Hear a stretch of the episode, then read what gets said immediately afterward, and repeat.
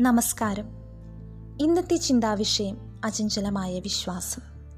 ജീവിതത്തിൽ എത്ര ബുദ്ധിമുട്ടുകൾ നേരിട്ടാലും കാലം പ്രതിസന്ധികളിലേക്ക് തള്ളിവിട്ടാലും അതെല്ലാം മറികടന്ന് സാധന സൃഷ്ടിക്കുമ്പോഴാണ് നമ്മുടെ ആത്മവിശ്വാസം മികവുറ്റതാവുന്നത്. ആത്മവിശ്വാസമുള്ളവർ ഒരിക്കലും വികാരത്തിന് അടിമപ്പെടാറില്ല.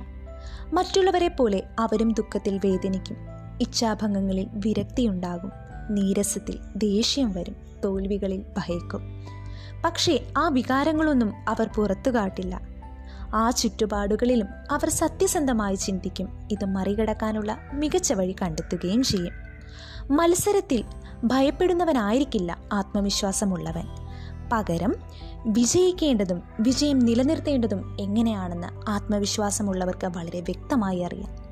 ജീവിതത്തിൽ തോൽവികൾ സംഭവിക്കും. തോൽവികളെ ഭയപ്പെടുകയല്ല ചെയ്യേണ്ടത്. പകരം ആത്മവിശ്വാസത്തോടെ തോൽവികളെ നേരിടണം. തോൽവികളിൽ നിന്ന് വിജയം കൈവരിക്കേണ്ട ദൃഢനിശ്ചയം നമ്മൾ എടുക്കുകയും ചെയ്യണം.